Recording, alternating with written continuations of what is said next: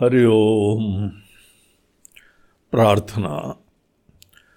शान्तं शाश्वतमप्रमेयमनघम् निर्वाणशान्तिप्रदम् ब्रह्मा शम्भुफणीन्द्रसेव्यमनिशम् वेदान्तवेद्यं विभुम् रामाख्यं जगदीश्वरं सुरगुरुं मायामनुष्यं हरिं वन्देऽहं करुणाकरं रघुवर भूपालचूडामणिम्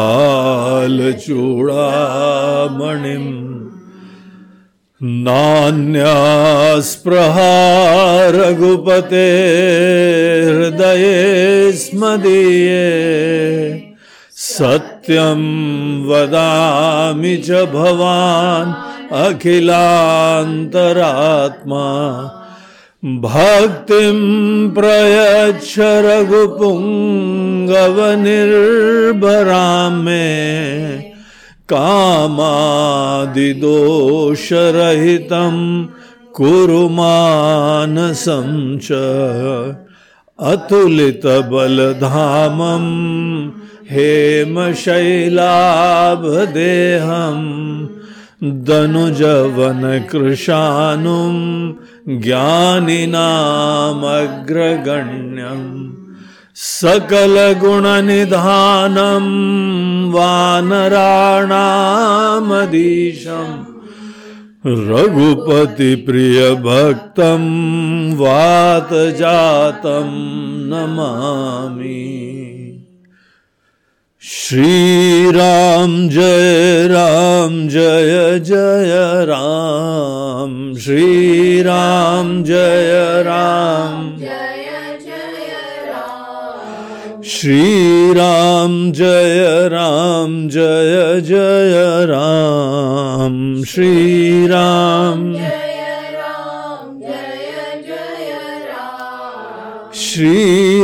श्रीराम जय राम, जय जय राम। श्रीराम जय राम। श्रीराम जय राम, जय जय राम। श्रीराम श्रीराम जय राम, जय जय राम।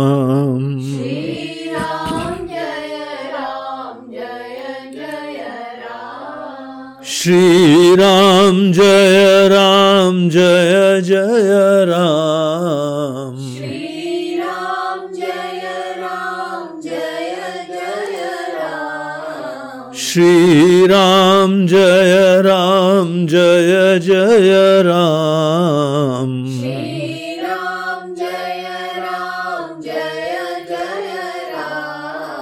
श्रीराम जय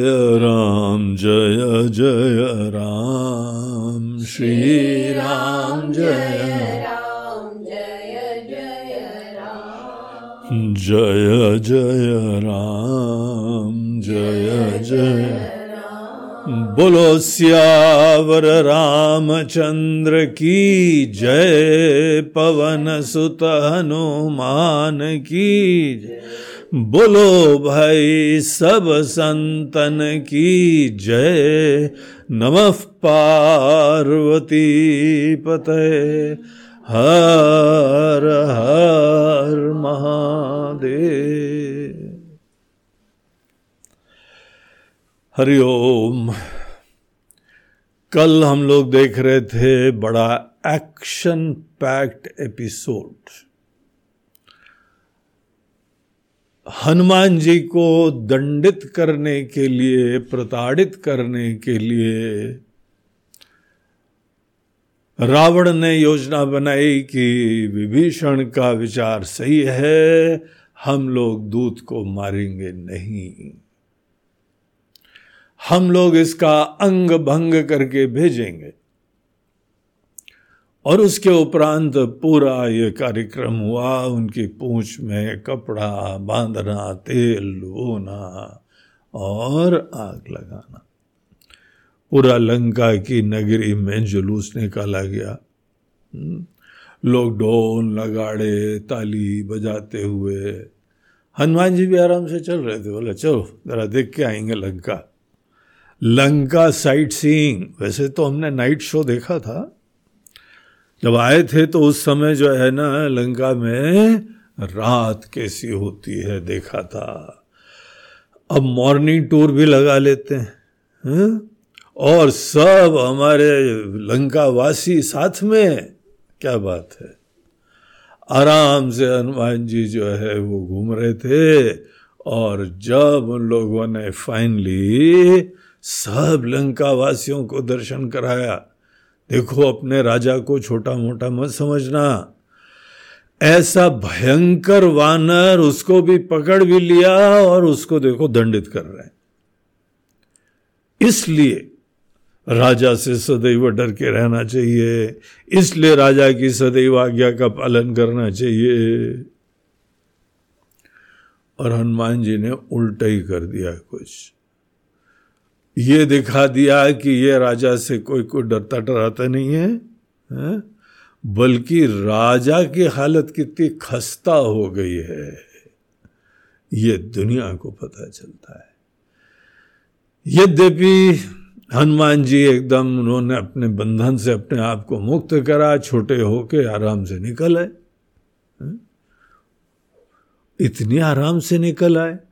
इसका मतलब ये है कि पहले उनकी स्वेच्छा थी। खुद ही इच्छा थी थोड़ा बंधन में बंध के जरा रावण से भी मुलाकात हो जाए, रावण से भी मिलना हो जाए। और हमको तो बाकायदा एक एंट्रोज एक पूरा यात्रा हाँ? उसके साथ लंका घुमाया जा रहा है वीवीआईपी की तरह से। तो हम भी वो भी देख लेते हैं। जब ये सब हो गया तो उसके उपरांत धीमे से वो पतले हुए और अपने सब बंधन से निकल आए। कपड़े से नहीं निकले, वो तो काम की चीज़ है। बाकी दुनिया भले वो है कि वो जल रही जल रही, उनको कोई जलता जलाता नहीं है। उस शिव जी ने, उमा जी को जो है रहस्य भी बताया, जिनके वजह से आगे जल रही है, ये उनके दूत हैं। उनको कौन जला सकता है? तो वो तो एक मशाल की तरीके से लेके और हवा में पूंछ घुमाते हुए और इधर उधर चढ़े, पूरा लंका को जला दिया। अब बोलो, किसको दंड मिल रहा है? हाँ? लोग सोच रहे कि हनुमान जी को दंड मिल रहा है। लंका के राजा को और लंका की प्रजा को दंड मिल रहा है। और घुमाओ बेटा। हा? और ठोकर मारो आके। पैर से आके मार रहे थे, क्योंकि बंधे हुए थे ना। और जब भी मार रहे थे तो सॉलिड दीवाल। बाद में मारने वाला अपना पैर को ही सौराता था, यार, ये तो बहुत ही ज़्यादा मज़बूत है। एक हमारे साथ के थे, वो कोई फौजी बन गए। और बहुत ही फौजी लोगों का शरीर हट्टा कट्टा रहता है। मज़बूत, पत्थर जैसा। इसीलिए तो चीनी लोग अभी तक याद करते हैं। दोबारा गलवान घाटी में आए नहीं, ऐसे तगड़े फौजी हैं हम लोग। के तो हमने उसे बोला हाँ भाई, क्या हाल है यार तुम्हारे? यार था हमारा? हमने हाथ पे हाथ मारा उनके और हमारा हाथ ही झन्ना गया। ऐसा पत्थर जैसा। शरीर। इतना कड़क और बल्कि हमारे साथ होने के वजह से थोड़ा रिलैक्स था वो। हमें बोला, जिस समय वो गुस्से में आता होगा तो उसका शरीर कैसा हो जाता होगा? हनुमान जी को जिसने जिसने पैर से ठोकर मारी है ना अगर वहाँ पे आयोडेक्स का बाम होता लंका में तो सब रात को जो है सिकाई कर रहे होते और पैर में बाम लगा रहे होते। हनुमान जी का शरीर को ऐसा वैसा नहीं था। सब लोगों को अनुभव हो गया, हनुमान जी कैसे हैं? और जिसने जिसने संत अवज्ञा, तुरत भवानी, कर कल्याण सकल कह हानि। संत की अवज्ञा मत करना भैया कभी। ज्ञानी लोगों से पंगा मत लेना। ये बड़ी अलग चीज़ है। एलियंस लोग हैं, एलियंस। अलग ही लोक के लोग हैं ये सब। जो भी ज्ञानवान के सेवा, आदर, सत्कार करता है दुनिया का अनुभव है कि उनको बहुत आशीर्वाद मिलता है, मनोकामना की पूर्ति होती है, जीवन में विवेक की प्राप्ति होती है। बहुत कुछ मिल जाता है। सौभाग्य समझो, कोई ज्ञानवान का दर्शन हो, आगमन हो, प्रवचन सुनो। ये लोग सामान्य लोग नहीं होते हैं। और अगर इनकी अवमानना करी, कोई अनादर करा। उल्टे सीधे वचन बोले। बोले भी नहीं, सोचे। बहुत भयंकर कीमत चुकानी पड़ती है। अगर नहीं पता है तो शास्त्र देख लो। रामायण देख लो। हनुमान जी की अवज्ञा जब करी गई तो शंकर भगवान उमा जी को बोलते हैं, उमा, ये बात ध्यान से सुनो। संत अवज्ञा तुरत भवानी, और देर नहीं लगती है। शिव जी का वचन है। तुरंत। शीघ्र जो है तुमको प्रसाद मिलता है। मीठा वाला या कड़ुआ वाला? वो तुम्हारे ही आचरण पर डिपेंड करता है। शीघ्र दर्पण की तरीके से उसी समय तुमको प्रतिबिंब दिखाई पड़ जाएगा। ये हम लोगों की संस्कृति है, ये हमारे मूल्य हैं, ये हमारे वहाँ की मर्यादाएँ हैं। और जब कोई अवज्ञा करता है, जब कोई दोष रखता है अब लंका के लोगों ने क्या दोष करा? हम्म? सबने तो ठोकर नहीं मारी आके। सबने तो पैर से मारा भी नहीं आके। फिर क्या उन्होंने दोष करा? उन्होंने पापी राजा का साथ दिया है। जो पापी, जो दुष्ट, जो स्वार्थी, इनका साथ देता है अपने स्वार्थ के चक्कर में। वो भी जो है पाप का दोषी होता है। इसीलिए किसी का भी जो है आँख बंद करके अपने स्वार्थ के चक्कर में सपोर्ट मत करना। तटस्थ रह लो तो ज़्यादा अच्छा है। अरे स्वामी जी, सरकारी ऐसी है। अरे फलाना आदमी सरकार में आ गया है, शासन में आ गया है तो हमको तो जी हजूरी करनी पड़ेगी। बोलते हैं, देखो, एक बात है, तुम उसका मर्यादाओं का पालन करके शिष्टाचार से जो भी काम करना है करो। और दूसरी चीज़ होती है, उसको अपने हृदय में महत्वपूर्ण, बुद्धिमान, चतुर, बहुत ही स्मार्ट समझना और उसकी वंदना करना, उसकी स्तुति करना, उसकी निंदा नहीं करना, लेकिन स्तुति करना। कीमत चुकानी पड़ेगी? कोई चारा नहीं है और इसका दंड जो है दिया जाता है। कई बार अनेकों को दंड देना परम आवश्यक होता है। देखिए, भगवान विष्णु चतुर्भुज है ना? एक हाथ में कमल है, एक हाथ में आशीर्वाद की मुद्रा है, एक हाथ में जो है सुदर्शन चक्र है। और एक में कोई और अस्त्र शस्त्र आदि होते हैं। एक हाथ में कई बार शास्त्र भी लेते हैं तो ज्ञान देते हैं, आशीर्वाद देते हैं, लेकिन साथ ही साथ वो ही आवश्यकता पड़ने पे दंड भी देते हैं। किसी भी शासन के अंदर फौज रखना आवश्यक है। किसी भी शासन के अंदर पुलिस रखना आवश्यक है। कोई भी हो। हाँ तालिबान जैसे हों, वो तो स्वच्छंद होकर सभी को दंड देते रहते हैं। है? कई महिलाओं को दंड देते रहते हैं, उनको मारते रहते हैं। जिसने जो है, वह उनका विरोध करा, उसको मारते रहते हैं। तो वो एक अलग चीज़ है। वो तो डरा डरा के राज्य करना चाहते हैं। अन्यथा डरा के राज्य नहीं भी करना हो तो जो अगर गलत काम करता है, दंडनीय अपराध सदैव सुनिश्चित होते हैं। जिसने दंडनीय अपराध करा, उसको दंड मिलना चाहिए। उसके हित के लिए, समाज के हित के लिए और उसको प्राश्चित भी करना चाहिए। ये प्राश्चित की व्यवस्था और दंड की व्यवस्था हम लोगों की एक सुव्यवस्था के लिए समाज की और उस व्यक्ति की बहुत आवश्यक होती है।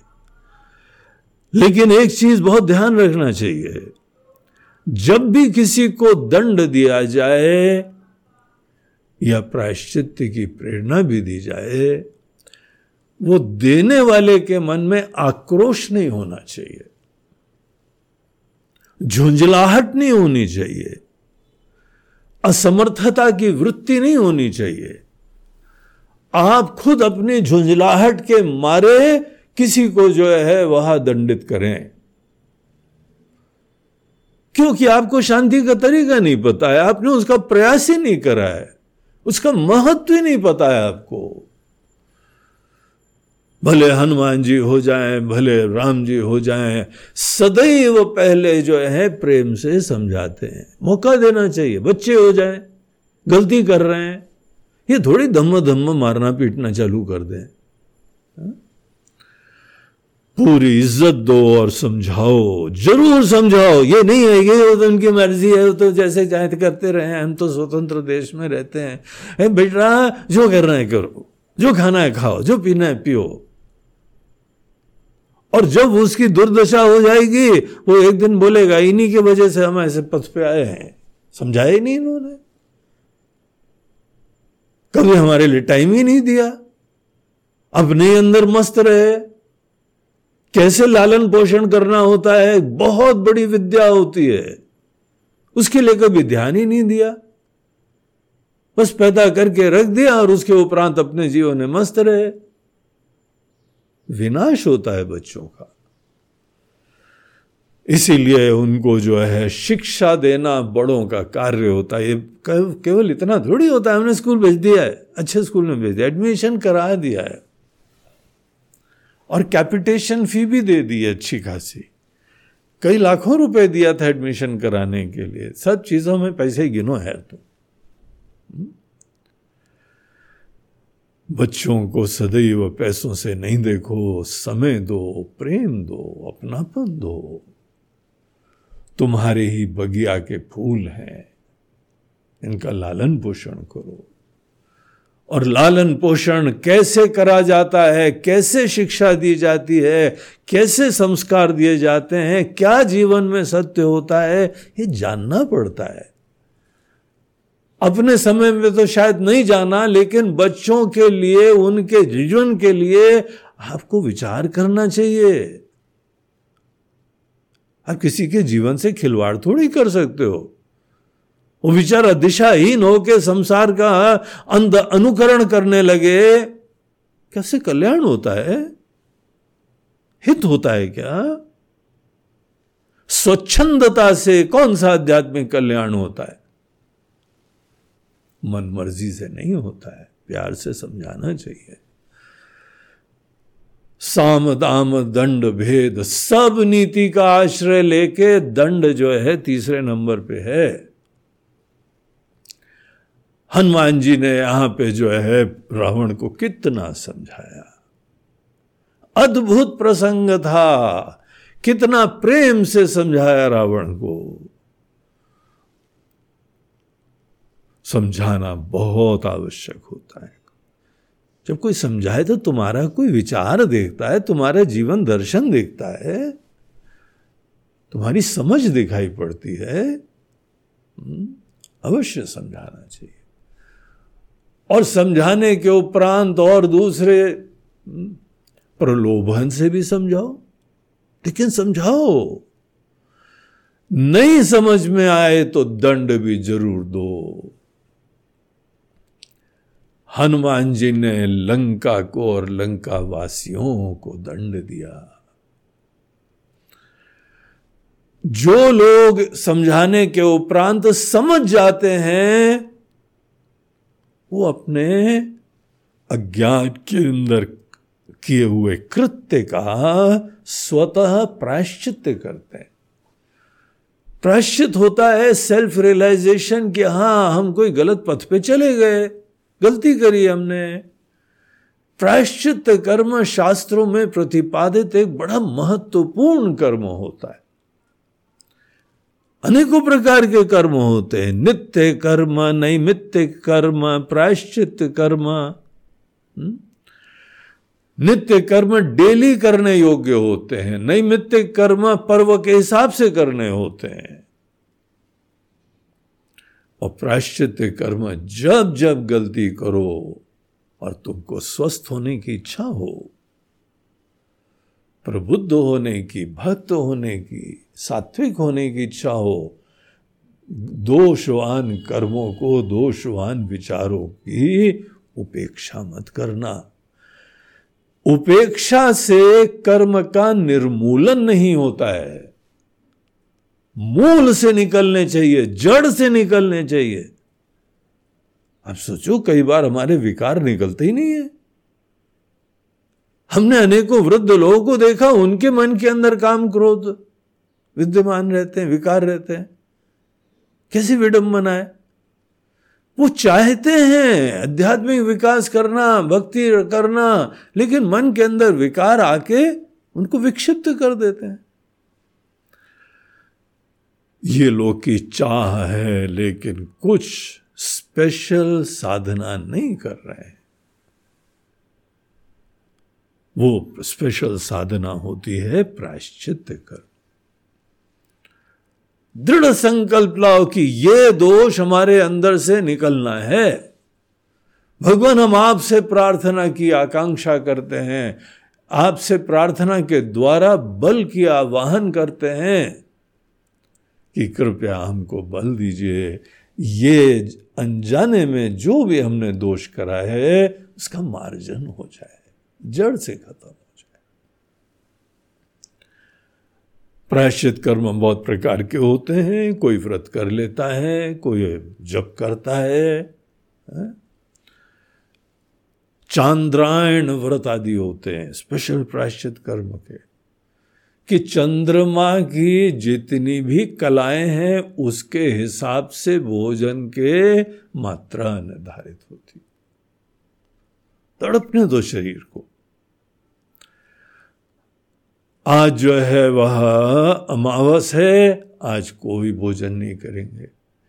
दूसरे दिन जो है प्रतिपदा हुई, द्वितीया हुई, तृतीया हुई। जैसे जैसे चंद्रमा की एक एक कलाएँ बढ़ती हैं, वैसे वैसे भोजन की उतनी ही मात्रा लेते हैं। महाराज जी, भूख लगेगी फिर? हम्म? भूख लगेगी तो भोंको। भूख लगेगी तो चुप चुपचाप रहो ना, सहो। इतना ज़्यादा शरीर शरीर शरीर शरीर, इसीलिए तो कोई दोष नहीं निकलते हैं।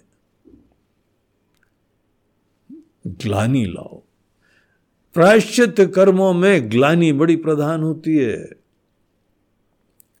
तभी दोष निकलते हैं। और अगर कोई प्रायश्चित कर्म नहीं करे तो वो दंडनीय व्यक्ति है। अब जैसे समाज में कोई चोरी चमारी करता है ना, उसको प्रयास समझाया गया, उसको प्रेरणा दी गई। नहीं समझ में आ रहा तो बंद करो इसको। बंद करने से भी समझ में नहीं आ रहा है तो बंद करने के बाद कोई और भी उनको दंड दिया जाए। लेकिन ऐसा आदमी खुला छोड़ेगा समाज में तो चारों तरफ़ गलत संस्कार, समाज का ढांचे खत्म कर देगा। हनुमान जी दंड दे रहे हैं सबको। ये दंडनीय अपराध करा है तुम लोगों ने। राजा भी जो है आग बबूला हो रहा होगा और हनुमान जी के द्वारा प्रजा को भी दंड दिया गया है। प्रजा भी उसको विचार करने का मौका मिलता है कि हम गलत आदमी को सपोर्ट कर रहे हैं। ऐसे नेता लोग होते हैं ना अपने देश में गलत नेता को सपोर्ट करेंगे तो हमारी समाज खराब होगा, हमारा शहर, हमारा देश। कितना भयंकर करप्शन हम लोगों के देश के अंदर रहा था। क्या दुर्दशा देश की हो गई। कभी कल्पना नहीं होती थी कि बगैर कोई लिए दिए काम होता है। आज कम हुआ है। खत्म नहीं हुआ, इतना डीप रूटेड मलायस था। रोग था। ऐसे लोगों को जहाँ अच्छी तरह दंड दें, तब जाके उनको समझ में आए कि को शायद रियलाइजेशन हो। दंड से आवश्यक नहीं है रियलाइजेशन नहीं रियलाइजेशन करते हो तो कम से कम तुम समाज की पूरी व्यवस्था से तुमको हम बाहर निकालते हैं। तो पूरी लंका धू धू करके जल रही थी। ये दंड है। एक तो हनुमान जी ने अपना आक्रोश अभिव्यक्त करा राजा और प्रजा के प्रति। दूसरा, एक, अनेकों लोग इसको एक स्ट्रैटेजी भी देखते हैं कि राम जी की सेना क्या महिमा सबके हृदय में बैठ जाए। एक वानर ऐसा कर सकता है। देखिए, हनुमान जी के दृष्टिकोण से सब घटना ईश्वर इच्छा से चल रही थी। संकल्प पूर्वक बहुत नहीं चल रही थी। लेकिन वो चाहते तो रोक देते, लेकिन उन्होंने इस चीज़ में प्रवाहित होना उचित समझा। लेकिन पूरी प्रजा को क्या संदेश गया? अरे एक वानर ऐसा कर सकता है। और राम जी पूरी सेना के साथ आएँगे तो क्या करेंगे? सदैव दुश्मन के मन के अंदर ऐसा भय ये उत्पन्न होना आपकी विजय के लिए बहुत आवश्यक होता है। आपके द्वारा धर्म की स्थापना के लिए बड़ा आवश्यक होता है। तो इस तरीके से हनुमान जी ने पूरा अपना कार्य, वो तो प्रवाहित हो रहे थे।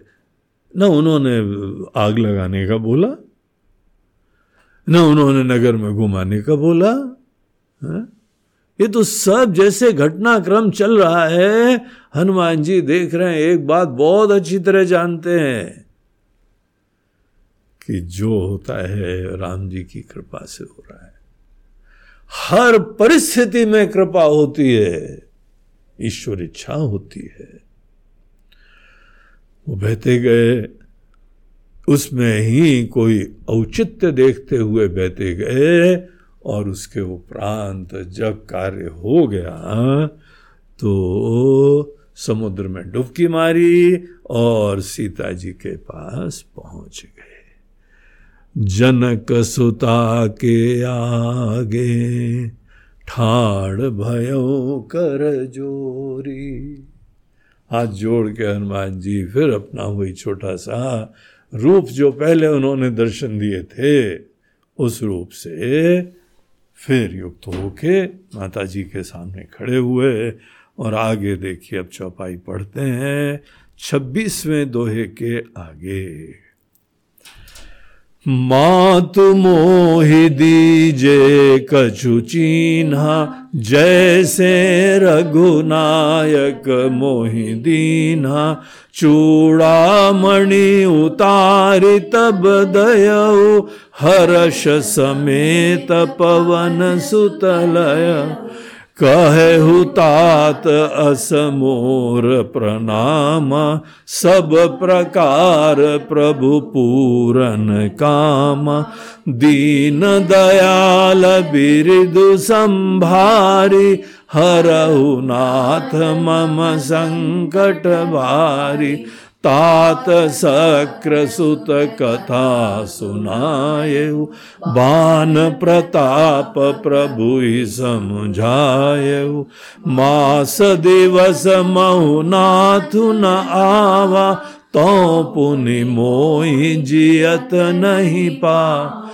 कहु कपि के ही विधि राखो प्राण तुम तात कहत अब जाना। तो दे किसी तल भई छाती पुनिमो कहूँ सोई दिन सो राती जनक सुत ही समुझाई करी, बहु विधि धीर जुधीन चरण कमल सिरुनाय कपि गवनु राम पही की सियावर रामचंद्र पवन सुत हनुमान की जय। बोलो भाई सब संतन की जय। मात मोहि दीजे कछु चीन्हा। हे माता जी अब हम यहाँ से जा रहे हैं। हम्म, आपके दर्शन भी हो गए आपसे मिलना भी हो गया आपको संदेश भी सुनाया आपकी सब जो है वो चिंता खत्म हुई धीरज बंधाया। लंका को बताया, रावण को उपदेश दे दिया लंका वासियों के भी कान पकड़े। सब यहाँ पे पूरा कार्य अच्छी तरीके से राम जी की कृपा से करने वाले वही हैं। देखिए, करने वाले वही हैं, इसका मतलब ये नहीं है हमको निष्क्रिय होना चाहिए। हमारा कर्तापना, हमारा संकल्प, हमारा उत्साह बना रहना चाहिए। हर परिस्थिति में देखना चाहिए कि यहाँ पे उचित क्या है, अनुचित क्या है। राम जी ने क्या प्रेरणा दी है और काम जी ने क्या प्रेरणा दी है? राम और काम, देखो नाम भी कितने मिलते हो, शक्ल भी मिलती है, आपको पता है? राम जी की सुंदरता का वर्णन करते हुए कहा जाता है, हज़ारों कामदेव। कामदेव का वहाँ वर्णन करा जाता है Kamdev is very smart suited booted very modern up to date और शारीरिक रूप से तो ज़्यादा ही सुंदर है वो। लेकिन केवल शारीरिक रूप से। अब राम जी शारीरिक रूप से भी उसके कहीं आगे है। लेकिन वो बात तो है। कई लोग बहुत अच्छे नहाए धोए, बढ़िया कपड़े, सूटेड बूटेड, लेटेस्ट। वो यही चेक चेक करते रहते हैं, आजकल लेटेस्ट फ़ैशन कौन सा है? अच्छा ये लेटेस्ट, ये ये इन थिंग है। बोलते हैं तो इन थिंग है, वो भी इन कर दो। हमारे इलमारी में भी इन हो जाए? तो वो भी जो है बढ़िया बढ़िया पहनेंगे। लेकिन जब तक मुँह ना खोलें, तब तक सुंदर है। जहाँ मुँह खोला, हुआ बंटा धार। असलियत पता चल जाती क्या छोटापना है? क्या कचरा भरा हुआ है इसके अंदर? क्या स्वार्थ की चिंता है? कितनी सुरक्षा है? कितनी सेल्फ कॉन्शियसनेस है? ये सब रगड़ा पता लग जाता है। तो राम जी तो बहुत सुंदर हैं। हमको जीवन के हर पल ये बहुत महत्वपूर्ण विवेक होना चाहिए। आपके अंदर जो प्रेरणा होती है इसी वर्तमान की परिस्थिति में ये दो चीज़ों से हो सकती है। राम जी से भी हो सकती है, काम जी से भी हो सकती है। ये हमारी संस्कृति है, काम को भी जी बोलते हैं हम लोग। हाँ? हमारा शरीर तो लखनऊ का है। लखनऊ वाले तो इतनी अदब से बोलते हैं, क्या यहाँ पे आप अपनी तशरीफ़ का कटोरा लाएँगे? आपको दो लपड़ मारने हाँ? उसमें भी क्या शिष्टाचार अदब है। अब तो हर जगह मिक्स हो गया है। अब लखनऊ, क्या बम्बई क्या सभी बराबर है। हम्म? थैंक्स टू हम लोग की फ़िल्म और ये कल्चर इस प्रकार से इंटरनेट सब करप्टेड हो गया है। लेकिन पहले वहाँ की संस्कृति बड़ी जोरदार थी। आप तशरीफ़ लाइए। जरा आपको दो हम लपड़ रसीद कर दें। और वो वॉल्टरली खुद आ जाता था। चलिए आपने बुलाया तो हम आए। कहीं पे लखनऊ के दो लोग होंगे बोले पहले आप पहले आप, ये गाना ही है। गाड़ी निकल गई। लखनऊ वाले शिष्टाचार नहीं भूले, बोला, नहीं, पहले आप। हम लोग इतना तो बोलते हैं कि लेडीज़ फ़र्स्ट लेडीज़ फ़र्स्ट वाला कल्चर तो है, लेकिन लखनऊ का तो बात ही कुछ और है। वहाँ तो कोई जेंट्स हो या लेडीज़ हो, शिष्टाचार बोलते पहले हाँ। बोले, मरेंगे? बोले, पहले हाँ। अब वहाँ का तो बढ़िया कल्चर है तो यहाँ पर जो है, हमको पता होना चाहिए, हमारे अंदर राम की आवाज़ और काम की आवाज़। कैसे पता लगता है? कठोपनिषद ने रहस्य बताया। श्रेयश्च प्रेयश्च मनुष्य में तौ संपरीक्त विभक्ति धीरा तयो श्रेय आददान से साधुर्भवती। जीवन की हर परिस्थिति में दो विकल्प होते हैं रिस्पॉन्सेस के दो अंदाज होते हैं। या तो आप अपने बारे में चिंतित हैं। बचपन से चिंतित हो अपने बारे में, है ना? सदैव अपने बारे में चिंता लगी हुई है। उसी चिंता के निराकरण से प्रेरित होते हुए किसी परिस्थिति में प्रतिक्रिया करो।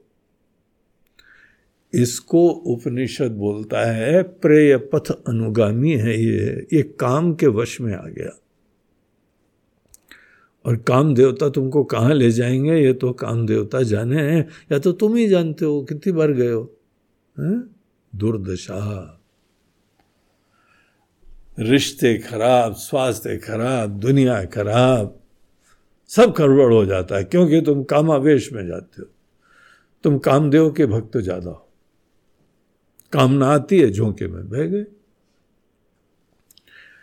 उसी परिस्थिति में जो लोग अपने बारे में चिंता बहुत नहीं करते हैं, बल्कि धन्य होते हैं।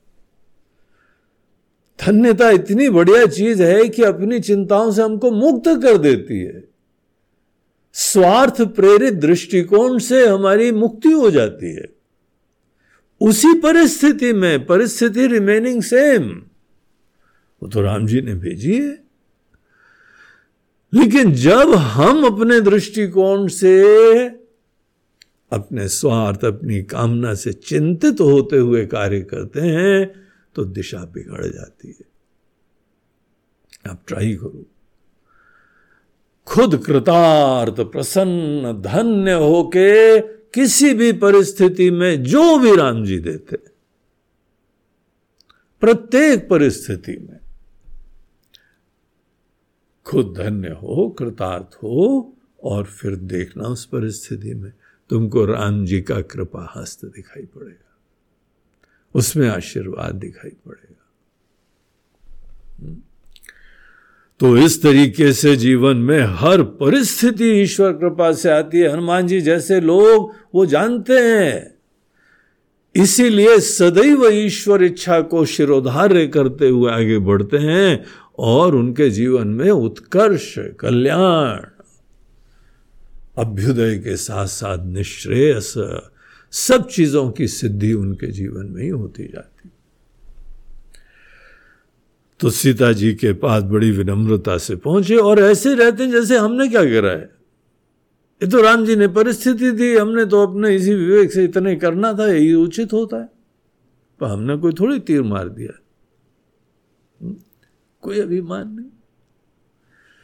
बड़ी विनम्रता से माता जी के सामने खड़े थे, वही छोटे से बानर रूप लेके। कभी कल्पना होती यही है क्या? हा? पूरी लंका को दहाने वाला? ऐसा विशाल रूप धारण करके हमारे सामने भी राक्षस और अक्षय कुमार इत्यादि को पहुँचा दिया? उस समय जो पता लगता है ये इतने विनम्र से, छोटे से खड़े हुए क्या कमाल चीज़ है भाई। तो बड़े आदर से बोलते हैं कि माँ तुम ही दीजे कछु चीना। हे माता जी अब हमको जाना है, अब आप कृपया हमको कोई चिन्ह दीजिए। कोई ऐसी पहचान दीजिए, प्रमाण दीजिए कि हम आपसे मिल के आ रहे हैं। राम जी की सांत्वना के लिए, वैसे राम जी तो हमारे पे पूरा विश्वास करते हैं, हमने बोल दिया तो सही है। लेकिन कितनी खुशी होगी कि आपका द्वारा दिया हुआ कुछ चिन्ह मिलेगा उनको। जैसे रघुनायक मोहिदीना इसीलिए तो राम जी ने भी आपके लिए एक चिन्ह भेजा था। आपने उस चिन्ह को देखा था, देखिए कितनी प्रफुल्लता, प्रसन्नता हो गई थी। अब चिन्ह विन्ह हम लाते नहीं, केवल ऐसे समझाते जाते तो फिर आपको मन में शंका हो सकती थी। अब आप किस प्रकार की जीवन की परिस्थितियों से गुजरी हैं तो उसमें मन में पे शंका हो सकती है। तो राम जी ने देखिए, चिन्ह देके सब समस्याओं का निराकरण कर दिया था। आप भी कृपया हमको कोई चिन्ह दीजिए। तो बड़ा अच्छा प्रस्ताव था, बड़ा अच्छा निवेदन था। सीता जी ने उनके जो है, इस निवेदन को स्वीकार करा। और सिर के ऊपर एक बची हुई बस आभूषण था। बाकी सब फेंक दिए थे। जब रावण उनको पुष्पक विमान में ला रहा था एक एक करके आभूषण फेंकते जा रहे थे कि लोगों को रास्ते में मिलेंगे। और उनको आइडिया लग जाएगा, आगे पीछे राम जी खोज करेंगे कि सीता जी इस राह से निकली। एक उनके ऊपर जो चूड़ामणि होती है, सिर के ऊपर जूड़े के सामने एक सोने का आभूषण उसमें ही मणि लगी रहती है। जैसा भी व्यक्ति का स्टैंडर्ड और क्लास होता है, सामर्थ होता है, उसके हिसाब से वहाँ पे उसकी शोभा होती है। तो वो जो है, उन्होंने निकाल के दी कि ये जो है, हमारी तरफ़ से राम जी को चिन्ह देना। हर्ष समेत पवन सुतलय। बड़े खुश होके हनुमान जी ने वो चिन्ह लिया और सीता जी आगे एक संदेश भी देती हैं, मैसेज देती हैं। कहे तात असमोर प्रणाम। हे तात, हमारा प्रणाम कहना। किसको सब प्रकार प्रभु पूर्ण कामा। उन राम जी को जो सब प्रकार से हम्म, पूर्ण काम है कृतार्थ है। पूर्ण काम मतलब ये होता है जिसको जीवन में जो जो कामनाओं का प्रयोजन है। आपको पता है प्रत्येक कामना एक योजना होती है। हुँ? कामना ऐसी नहीं आती है। हर कामना एक योजना होती है हमारी बुद्धि के द्वारा। वो योजना होती है आनंद की, प्राप्ति की इच्छा। अब बुद्धि को, हृदय को आनंद तो चाहिए। प्रत्येक प्राणी को, प्रत्येक मनुष्य को जीवन में आनंद तो चाहिए ही चाहिए। कोई विकल्प नहीं। जैसे पेट के लिए भोजन चाहिए ना, वैसे हृदय के लिए हर व्यक्ति को आनंद चाहिए। अब बड़े विरले लोग होते हैं जो आनंद के बारे में कुछ विचार करते हैं। प्रामाणिक स्रोत क्या होता है आनंद की प्राप्ति के लिए? हम्म? कितने लोग विचार करते हैं? बस इच्छा आई, बह गए। यही होता है ना मेजोरिटी के अंदर। और इससे हमारे जीवन का अनुभव होता है कि इच्छा की पूर्ति से इच्छा खत्म ही नहीं हो रही है। कोई भी इच्छा की तरफ़ आप खुद दृष्टि डालिए। बहुत तीव्र इच्छा थी, है और रहेगी। इससे ऐसा लगता है कोई निजात ही नहीं मिल रहा है हमको। अब पश्चिम के देश बहुत स्वच्छंद है। और कैसी भी कामनाएँ हैं, वो पूरी करने के लिए बढ़ते रहते हैं। पूरा सामाजिक ढांचा, रिश्तों की व्यवस्था यही है कि हमारी कामना की पूर्ति के लिए। हाँ? स्त्री पुरुष का भी संबंध, ये हमारी तीसरी है, हम इसके पाँचवें हैं। वो भी अब लगी हुई, ये भी लगे हुए। केवल कामना के लिए जो अनुकूल हो, उसके लिए उन्होंने जुगाड़ कर लिया। कोई बात नहीं, तुम्हारा जीवन है, तुमको जो करना है करो। लेकिन इसके द्वारा मूल प्रश्न तो यह है कि तुम्हारी कामना खत्म हुई क्या? कामना शांत हुई? कामना हमने शांत हुई नहीं हो लगे हुए हम? मुंगेरी लाल हसीन सपने हाँ? तो खुद ही विचार करो कि कुछ गड़बड़ है। तो भी विचार ना करो तो भी बहते चले जाओ। अरे, हम तो चाहते हैं कि तुम अपनी समस्त कामना की पूर्ति करो, तृप्त हो जाओ। लेकिन तृप्ति ऐसे हो जाना, बच्चों का खेल थोड़ी होता है। बस मन मर्ज़ी करते हुए कौन आदमी दुनिया में कामना की पूर्ति कर चुका है? और तुम उसी पथ पे जा रहे हो तो तुम भी नहीं कर पाओगे। और बच्चों को भी उधर ही प्रेरणा दे रहे हो हाँ बेटा ये चाहिए भी खा लो, ये करना है, ये भी पी लो, ये करना है, पहन लो। मन मर्ज़ी से किसी की कामना दूर नहीं होती है। अब देखो जरा खोल के। गेट सीरियस लेकिन एक गुड न्यूज़ यह है कि कामना की पूर्ति हो सकती है। लेकिन कामना के उपभोग से नहीं होती है वो। जो लोगों ने ये कामना का रहस्य समझ लिया है, वो पूर्ण काम हो जाते हैं। सब प्रकार प्रभु पूर्ण कामा पूर्ण काम के रिश्ते कामना के लिए नहीं होते। सीता जी खुद बोल रही हैं, वो तो सब प्रकार से पूर्ण काम है। हाँ? पूर्ण काम को किसी की ज़रूरत अपने स्वार्थ के लिए होती ही नहीं है। कोई रहे रहे, ना रहे ना रहे, वो तो पूर्ण काम है। आनंद के धाम है। तो हनुमान जी भगवान को बोलना कि आप तो प्रभु पूर्ण काम है। लेकिन पूर्ण काम के अलावा आप कुछ और भी है। आप करुणा निधान है। वंदे हम करुणाकरम रघुवरम, भूपाल चूड़ामणिम, आप करुणा कर है, करुणा के धाम है। खुद अपने अंदर कृतार्थ हैं। आपके सामने कोई भी होता है पीड़ा से युक्त, आपका मन द्रवित हो जाता है। अपने लिए आप काम नहीं करते हैं।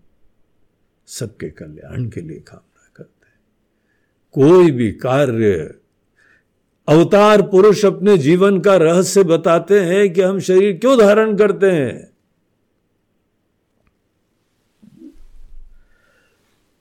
केवल परित्राणाय साधु नाम विनाशाय च दुष्कृता धर्म संस्थापनार्थाय संभवामी युगे युगे। ये हमारी प्रेरणा है। ये हमारे लाइफ का मोटिवेशन है।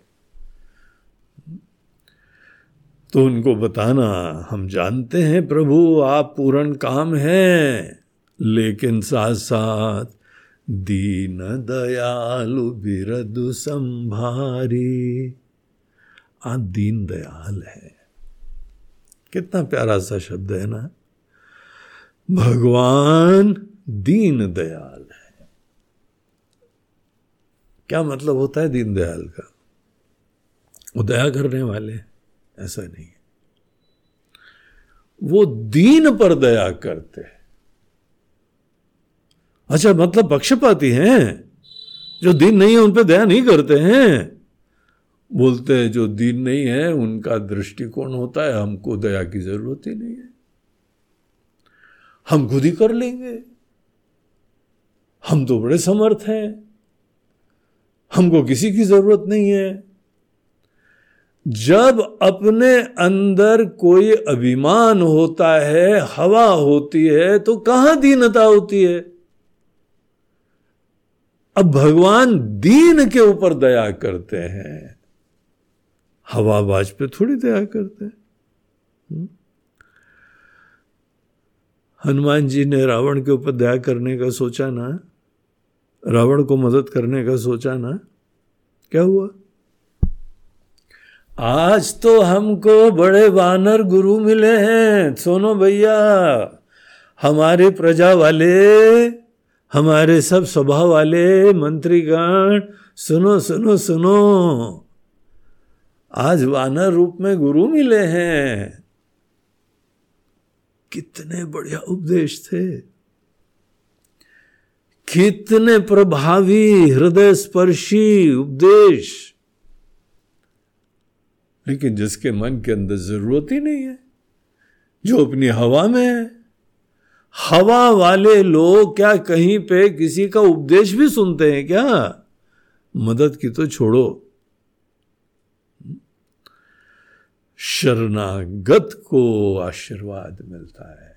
गुरु के पास भी हम जाते हैं, जब शरणागत होते हैं, तब जाके उनके उपदेश हमारे हृदय में छूते हैं।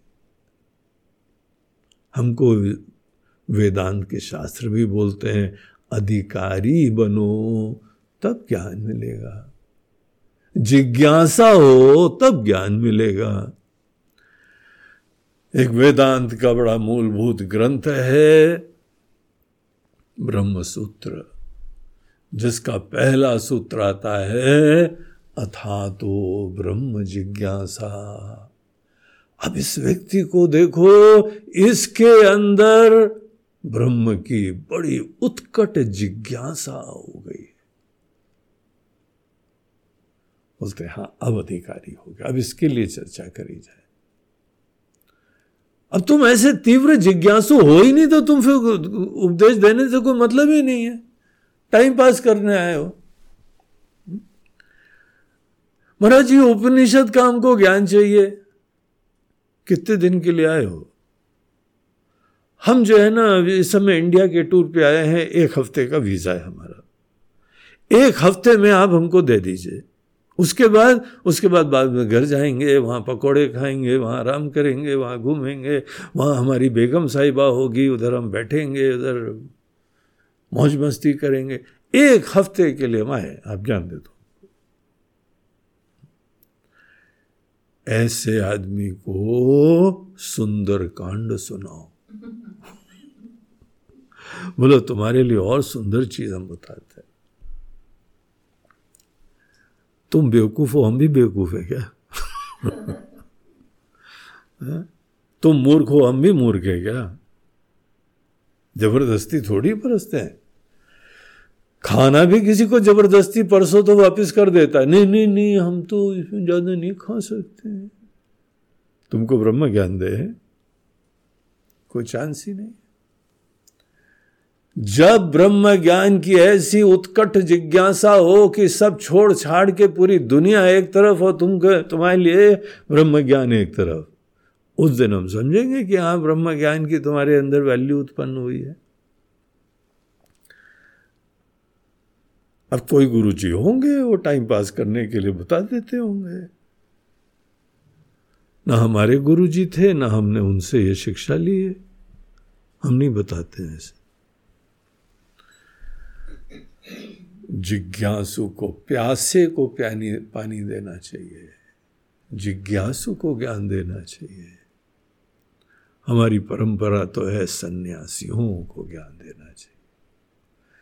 पूरी दुनिया किनारे कर दी है, मन लागो मेरो यार फकीरी में। है क्या? नहीं, अभी तो नहीं है तो रुक जाओ। लेकिन मर मरा जाएँगे फिर। नेक्स्ट लाइफ में कोशिश करना। सो so वॉट अपने बाप का राज है। फिर शरीर मिल जाएगा।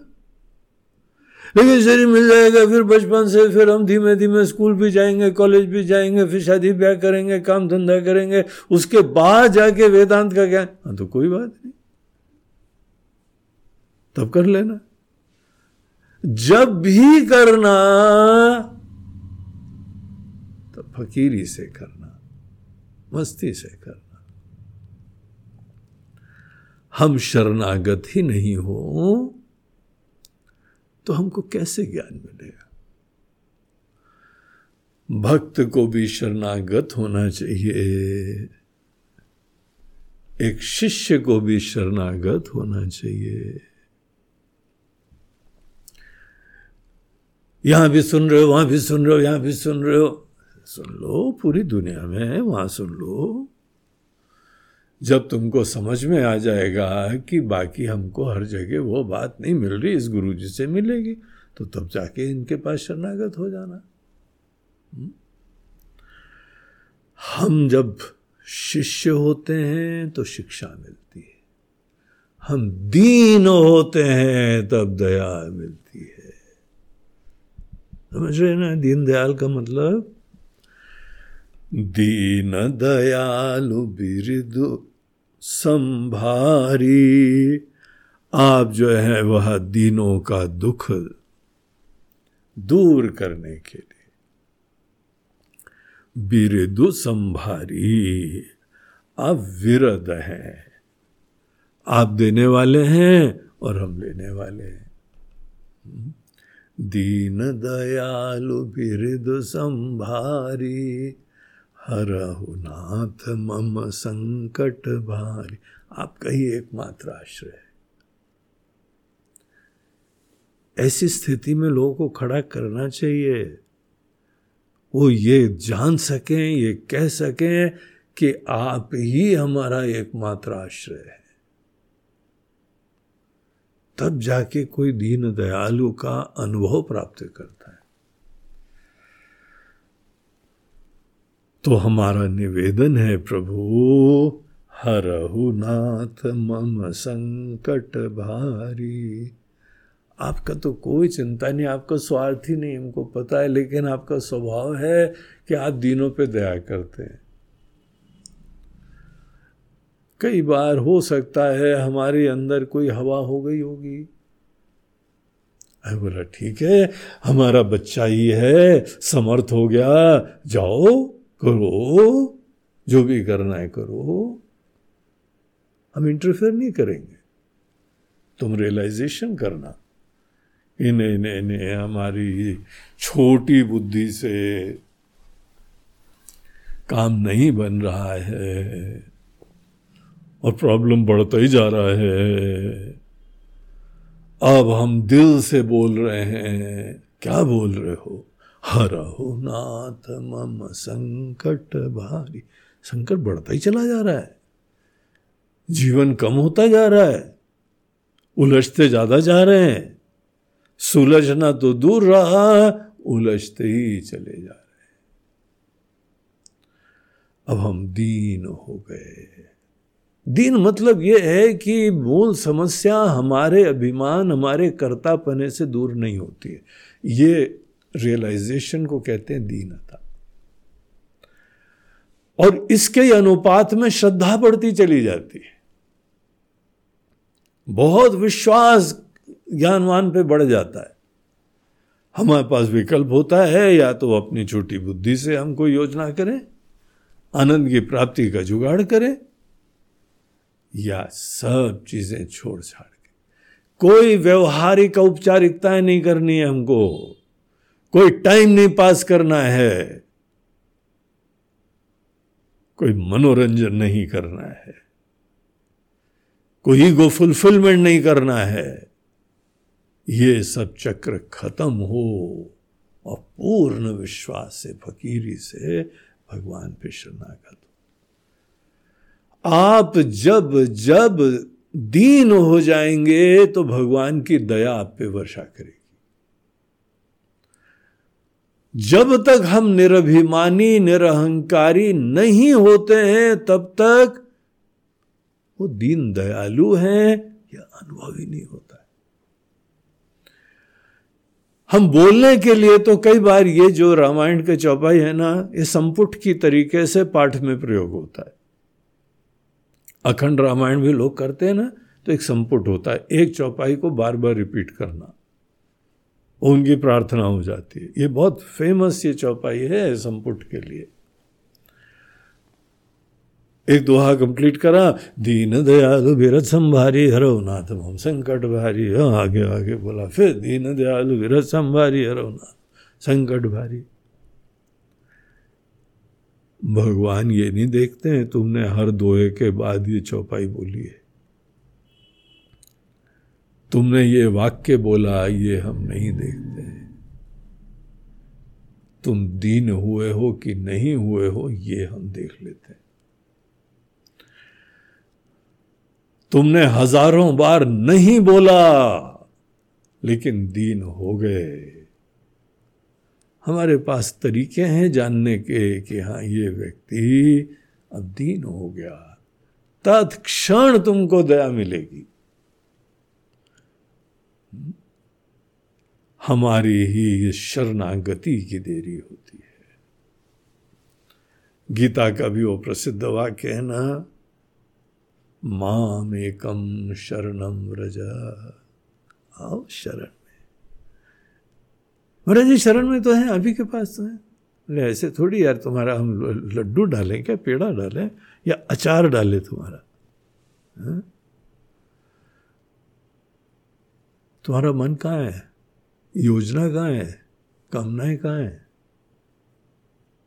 सामर्थ्य वो कहाँ है? इन चीज़ों को तुम असमर्थ टूल जान लो। प्रामाणिक दिशा की प्राप्ति के लिए हमारी बुद्धि के द्वारा प्रस्तावित तौर तरीके निराधार ये दुनिया के अंध अनुकरण का केवल लक्षण है। दुनिया कर रही, दुनिया कर रही, दुनिया कर रही। ठीक है भैया, दुनिया कर रही, करो। हम तुम्हारे जीवन में आके इंटरफेयर कर रहे हैं क्या? ये तुम्हारा रियलाइजेशन होना चाहिए कि दुनिया के प्रति हमने बहुत श्रद्धा का परिचय दे दिया है। अंधश्रद्धा का परिचय दुनिया के तौर तरीकों के प्रति दिया है। हमारा रोग नहीं खत्म हो रहा है। हमारी समस्या नहीं खत्म हो रही है। दीनता शरणागति है। दीनता निर्भिमानता है। हाँ? तो तुम अपने बुद्धि से योजना मत बनाओ। देखो, अपने बुद्धि में भगवान को बैठाना पड़ता है। हमारी बुद्धि के अंदर आज संसार बैठा हुआ है कि भगवान बैठे हुए हैं?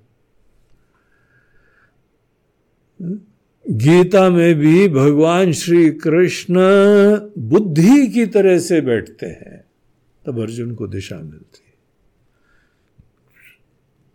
तो उसको शरणागति तुम्हारी बुद्धि इंटरफेयर करना बंद कर दे। नहीं, हमारे ख्याल से हमारे, ठीक है, विचार करो। विचार ज़रूर करना चाहिए, लेकिन फाइनली विचार पूर्वक हृदय में जीव के अभिमान और जीव के कर्तापने का दोष जानना चाहिए। तभी तो मार्गदर्शन लिया जाता है। दीन दयालु बिरदु संभारी, हरहु नाथ मम संकट भारी सीता जी भी सोचती हैं कि कई बार था कि हमने अपना दिमाग लगा लिया, राम जी का मार्गदर्शन की उपेक्षा कर दी हम्म? जब रावण ने सीता जी से भिक्षा मांगी तो उस समय सीता जी कोई स्वेच्छा से नहीं गई हैं। कई लोग ऐसी मूर्खता पूर्ण शास्त्र से असम्मत विचार बताया करते हैं। उन लोगों ने वेदांत नहीं पढ़ा है। उन्होंने उपनिषद प्रतिपाद्य जीवन दर्शन का कोई ज्ञान नहीं रखा है। वो अपनी कंडीशनिंग्स मात्र ही पूरी करा करते वेदांत शास्त्र बोलता है कि जीव को या तो ज्ञानी हो या श्रद्धा हो। या तो तुमको तत्व का परिचय हो, नहीं परिचय है तो जो तुमको बताता है उसके प्रति श्रद्धा का परिचय दो। और श्रद्धा का परिचय, उसके बाद तुम अच्छी तरीके से फॉलो करो। हमने नहीं करा। हमने अपनी बुद्धि का प्रयोग करा, भावुकता में बह गए हम। इसका अंजाम है। अब हमको पता लग गया कि हमारे जीवन में हमारे अपने छोटे छोटी अकल से जो निर्णय लेते हैं, उसका अंजाम कितना भयंकर संकट ले आता है। हरहुनाथ मम संकट भारी रियलाइजेशन होना चाहिए। और निवेदन होना चाहिए। हे हनुमान जी, राम जी को ऐसा बोलना। और साथ साथ एक तुमको सीक्रेट कथा बताते। उसका रेफरेंस देना। एक तो वो कथा हम ही जानते हैं या राम जी जानते हैं। ये भी एक प्रमाण हो जाता है कि तुम तो हमसे मिलके आ रहे हो। साथ साथ उस कथा में राम जी कैसे अपने भक्तों की रक्षा करते हैं, कैसे दुष्टों का संहार करते हैं, वो उस कथा में हमने प्रत्यक्ष अनुभव करा था। तात सक्र सुत कथा सुनाए हो, बान प्रताप प्रभु समुझाए हो। शक्र सुत इंद्र के पुत्र जयंत। उसकी एक कथा है हमारे जीवन की। हम और राम जी वन में बैठे हुए थे एक बार, और एक कौवे का रूप धारण करके जयंत इंद्र देवता का पुत्र आया। और उसने जो है हमारे पैर के ऊपर आघात करा। चुट कर दी, खून निकल आया पता नहीं क्या हुआ कौए को। सामान्यतः कौवा नहीं करता है, मगर यह सामान्य कौवा नहीं था, ये बहरूपिया था। असली कौवा नहीं करता ये सब। जयंत कौवे का रूप धारण करके आया था। और उसने जो है वो किस मनोवृत्ति से प्रेरित होके वो जाने? उसने आके हमको ऐसी चोट पहुँचा दी। राम जी ने देखा और एक घास का जो है तिनका उठाया। और उस घास के तिनके को अभिमंत्रित करते हुए वो जयंत के ऊपर छोड़ दिया। अब जयंत ने पहले तो सोचा है घास का टुकड़ा है, लेकिन वो घास का टुकड़ा तो पीछे ही लग गया। तो उड़ के दूर गया तो देखा फिर वही घास का टुकड़ा जैसे मारने के लिए आ रहा है। आँख फोड़ेगा कि क्या करेगा, पता नहीं। जैसे आप कभी शहर में जा रहे हैं ना, आपके पीछे पीछे कोई आ गया। आप रुके तो भी रुक गया, आप चले तो वो भी चला। कर नहीं रहा था कुछ। क्या हालत होती है? पता नहीं कौन है। ये क्या करेगा? ये लूट लेगा। हिंसा करेगा। बलात्कार करेगा। क्या करेगा? मन के अंदर बस इमेजिनरी फेयर्स होते रहते हैं। अब वो घास का तिनका जहाँ जहाँ जाए तो पीछे सर के ऊपर मंडरा है। जयंत भागे अपने पापा के पास, डैडी, पापा, बजाओ। डैडी ने बोला, ये हमारे बस की बात नहीं है, तुम जाओ, देवताओं के पास, कोई और समर्थ के पास जाओ। तो ब्रह्मा जी के पास पहुँचे, शिव जी के पास पहुँचे, दूसरे देवताओं के पास पहुँचे सबने हैंड्स अप कर दिया। बोला, देखो सिंपल सा प्रिंसिपल होता है, जहाँ पे गलती करी है, उसी से जाके क्षमा याचना करनी चाहिए। हम लोग क्या कर सकते हैं ये बात कर रहे थे तो भी घास का टुकड़ा उनके पीछे लगा हुआ था। वो आ गया आ गया फिर से आ गया पीछे लगा हुआ, पीछे लगा हुआ। वो बेचारा इतना डर गया, इतना घबरा गया दुनिया भर में कोई शरण नहीं देने वाला था। फिर वापस आए राम जी के पास। राम जी के पास आए, शरणागत हो गए। जहाँ शरणागत हुए उन्होंने अभय दान दे दिया। ठीक आगे से ऐसे पंगे मत लेना। ऐसी गलती मत करना। उन्होंने समझाया ज्ञान दिया और छोड़ दिया। हे हनुमान जी वो अली कथा सुनाना हमारे लिए भी आई ओपनर थी और हाँ, जयंत के लिए केवल आई ओपनर नहीं, ब्रेन ओपनर थी। दिमाग ही खुल गया उसका तो। एक घटना से उसको सब पता लग गया। तो कथा सुनाना हम्म? मास दिवस महुनाथ न आवा, और ये भी बताना हनुमान जी कि एक महीना बस हमारे पास है। हमको पता है रावण का। नेचर भी पता है, उसके वचन के प्रति प्रतिबद्धता भी पता है। उसने एक महीने का टाइम दिया है। हमको पता है वो मारेगा। वो बोल के गया है। कोई भी सफल सक्सेसफुल आदमी अपने वचन के प्रति प्रतिबद्ध रहता है। राक्षस हो या कोई हो। सफलता का राज ही है कि आपने एक बार संकल्प कर लिया, संकल्प के प्रति सत्यता की बुद्धि होना आपका संकल्प है। आपने निर्णय करा है, कुछ भी दुनिया में हो जाए, आपको अपने संकल्प से सच्चे रहना ही चाहिए। तभी कोई सफलता होती है। तो ये चीज़ जो है राम जी को बता देना, वो मारेगा हमको मास दिवस नाथ न आवा तो पुनि मोहि जियत नहीं पावा। फिर हमको आप ज़िंदा नहीं पाएँगे। और फिर हनुमान जी से वो निवेदन पूछती हैं कि, हे हनुमान, तुम ही बताओ कहु कपि के ही विधि राखो प्राणा। तुम तात कहत अब जाना। हे कपि, अब तुम भी बोल रहे हो जाने का, अब बताओ कैसे अपने प्राण को बनाए रखें? हम्म?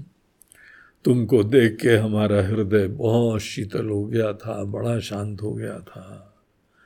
अब वही दिन, वही रात, वही अकेलापना, वही राक्षस, फिर से वही चक्कर चालू हो जाएगा। जब सीता जी ने ऐसा बोला तो हनुमान जी ने बहुत प्रकार से उनको समझाया। जनक सुत ही समझाई करी बहु विधि धीरजुदीन उनको और अनेकों प्रकार से धीरज बंधाया, धीरज दिया। उनको उन्होंने प्रस्ताव भी दिया था, आपकी आज्ञा हो तो आपको अभी कंधे पे रख के हम ले जाएँ। हा? बस हमको आज्ञा नहीं है भगवान की, राम जी की। अगर आप बोलो तो हम राम जी की आज्ञा को भी ओवर रूल कर दें। लेकिन वो आप जानिए हमारे विचार में तो उचित नहीं बस आप थोड़ा धीरज रखो। धीरज रखना बहुत अच्छा गुण है। धीरज हमारे विश्वास का सूचक है। प्रगाढ़ विश्वास के वजह से ही धीरज रखा जाता है। धीरज में हमको सहना पड़ता है।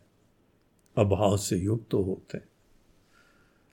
लेकिन तभी हमारी श्रद्धा का परिचय मिलता है कि हमारा विश्वास बना हुआ है।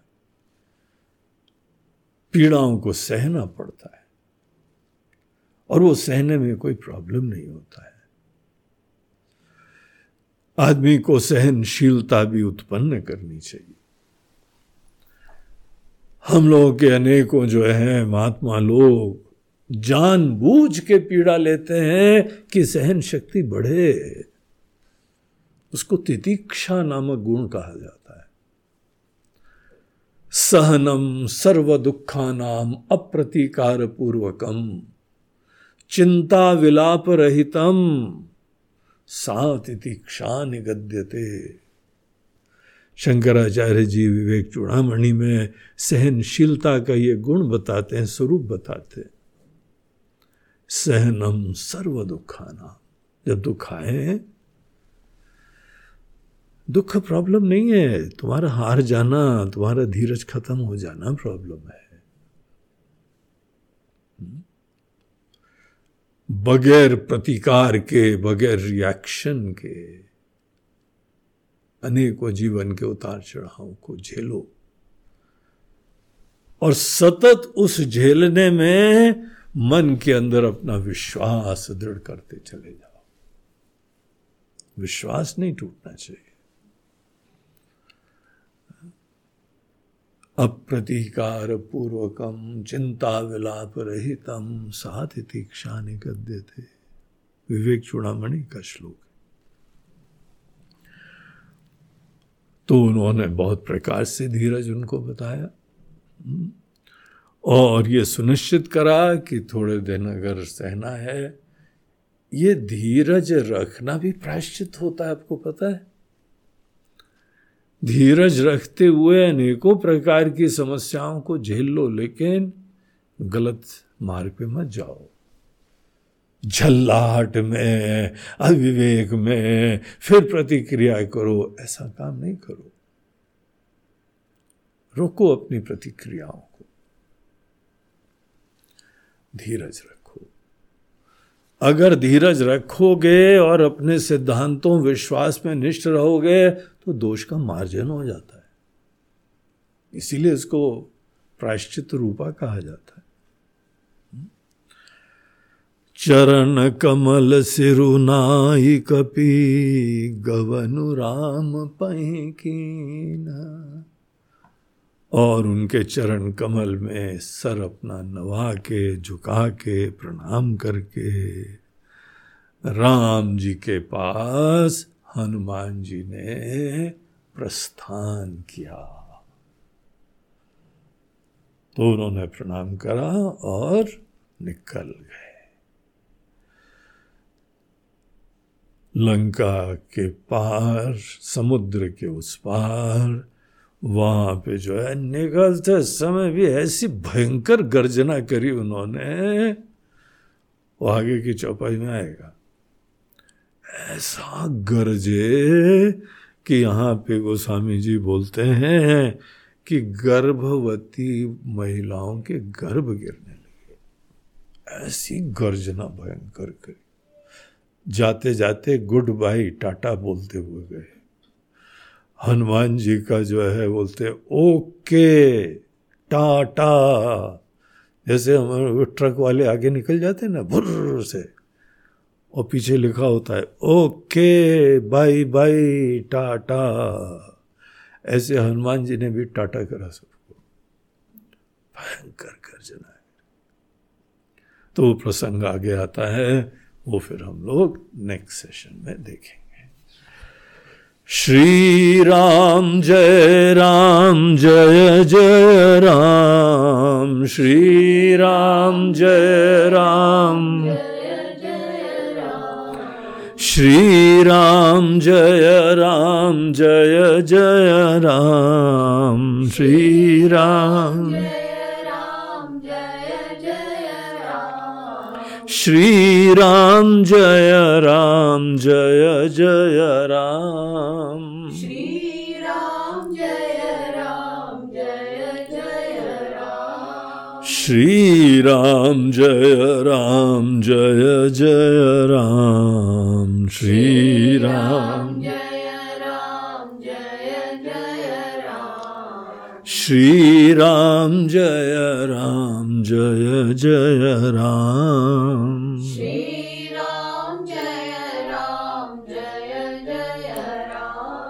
श्री राम जय राम जय जय राम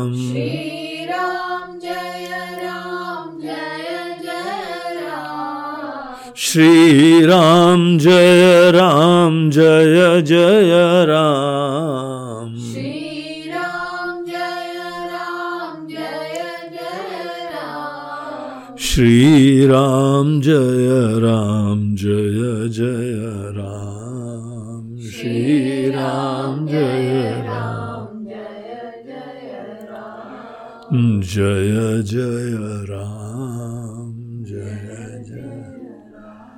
बोलो, सियावर रामचंद्र की जय, पवन सुत हनुमान की जय।